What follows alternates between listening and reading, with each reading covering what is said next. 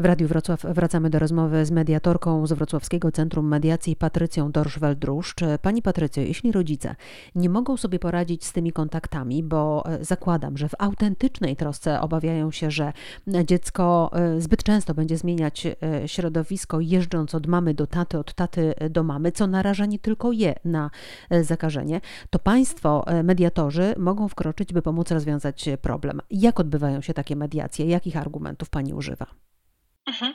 Znaczy ja powiem tak, mediacja z założenia jest, nie jest przekonywaniem, tylko e, to strony wypracowują rozwiązanie e, danej sytuacji i oczywiście zarówno biorąc pod uwagę zasady prawa rodzinnego, w których na czele stoi dobro dziecka, jak również to, że rodzicom tak naprawdę też zależy na dobru dziecka i to bardzo mocno jest wyczuwalne w rozmowie, to to staram się, zapraszam rodziców do takiej dyskusji, w której wspólnie wypracowują, w jaki sposób te kontakty mogą się odbywać w miarę możliwości, oczywiście, żeby dziecko bezpiecznie dotarło, pomijając na przykład komunikację miejską. Może na jakiś czas e, zmienione zostają te częstotliwości kontaktów, e, jednak tak, żeby rodzice oboje mogli się z dzieckiem widzieć, bądź też e, zostają wdrożone nowe sposoby komunikacji, takie jak poprzez Skype, różne inne komunikatory czy telefon.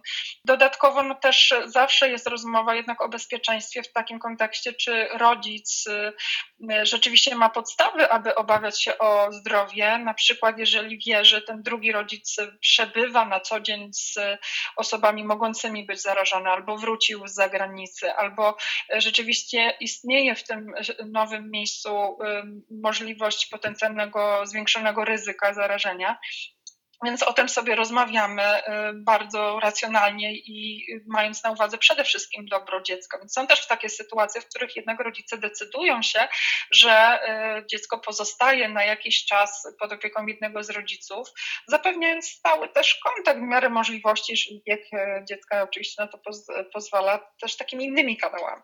Myślę sobie, że jeśli dochodzi do sytuacji, w której wkracza mediator, e, to znaczy, że te wszystkie dobrowolne próby rozwiązania problemu przez samych rodziców no, zawiodły. E, jak długo takie mediacje trwają?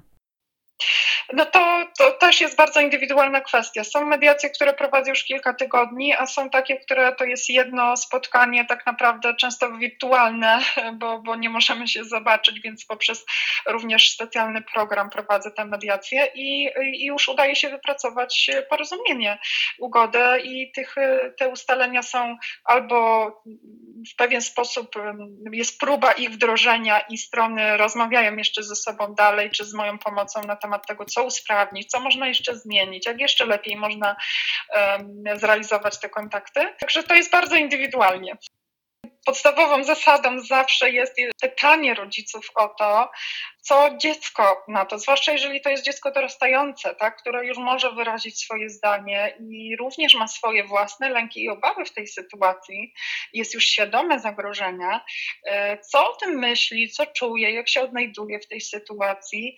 E, także to jest w zasadzie jedno z podstawowych i pierwszych pytań, jakie ja zadaję. I muszę przyznać, że rodzice niekiedy są zaskoczeni tym pytaniem, dlatego że niektórzy w ogóle nie zapytali dziecka, czego tak naprawdę chce. Jakby w dobrej wierze, bo sądząc, że zapewniają mu najlepsze możliwe, bezpieczne warunki w tym momencie, y, nie, niekoniecznie poczuli to, że nie, nie liczyli się nawet uczuciami y, dziecka. A bierze się w takiej sytuacji zdanie dziecka pod uwagę? Kiedy pojawia się głos dziecka, to ponieważ rodzice kochają dzieci i zależy ich na im dobru, to zwykle biorą je pod uwagę i to jest taki moment konsternacji, refleksji, to jest też taki moment, kiedy zupełnie zmienia się energia w tej relacji, e, ponieważ kiedy na przykład ja proszę rodziców, żeby porozmawiali z e, dzieckiem i spotykamy się po raz kolejny online, to już jest zupełnie inna rozmowa.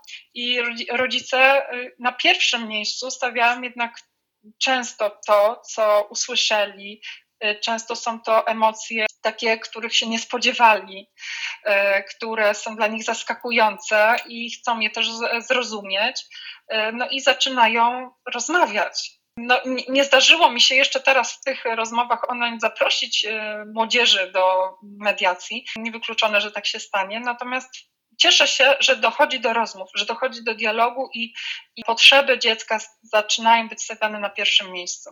A zdarzyło się, że mimo mediacji rodzice nie doszli do porozumienia, problem nie został rozwiązany? Zdarzyła się taka sytuacja i wówczas e, też poprosiłam o jakby skierowanie sprawy na drogę sądową i rzeczywiście nasz wrocławski sąd bardzo szybko e, zadziałał i postanowieniem sądu zostało, e, zostało rozstrzygnięta ta sprawa. Nie chciałabym mówić o jej szczegółach.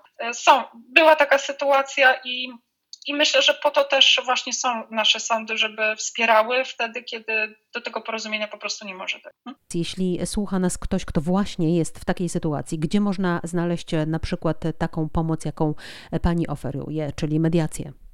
E, przede wszystkim warto podjąć próbę e, porozumienia z partnerem w otwartości na to, żeby wysłuchać, co tak naprawdę stoi za, za tą postawą, za, za tym nie, tak jak ja to mówię, e, bo, bo to nie to jest taka skarbnica, która bardzo dużo kryje. Więc jeżeli czujemy, że jednak sami nie możemy się porozumieć i jest to trudne, to warto zajrzeć na stronę w sądzie, Sądu Okręgowego na listę mediatorów sądowych, e, znaleźć mediatora rodzinnego i zadzwonić zadzwonić, bądź też zaufanych stowarzyszeń, e, które również zrzeszają doświadczonych mediatorów rodzinnych e, i też takich, które już e, w tej dobie koronawirusa funkcjonują online. I zaprosić też drugą stronę do mediacji.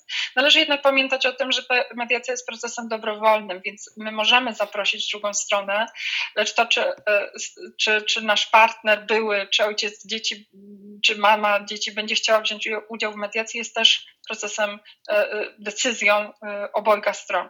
Dziękuję Pani za rozmowę i te wskazówki. Patrycja Dorsz-Weldruszcz, mediatorka, była moim i Państwa gościem. Dziękuję bardzo. A za kilka minut ktoś, e, kto pojawia się wtedy, gdy mediacje nie pomogą jednak rozwiązać problemu. Mecenas Ewa Górecka, specjalizująca się w prawie rodzinnym, już za chwilę w Radiu Wrocław.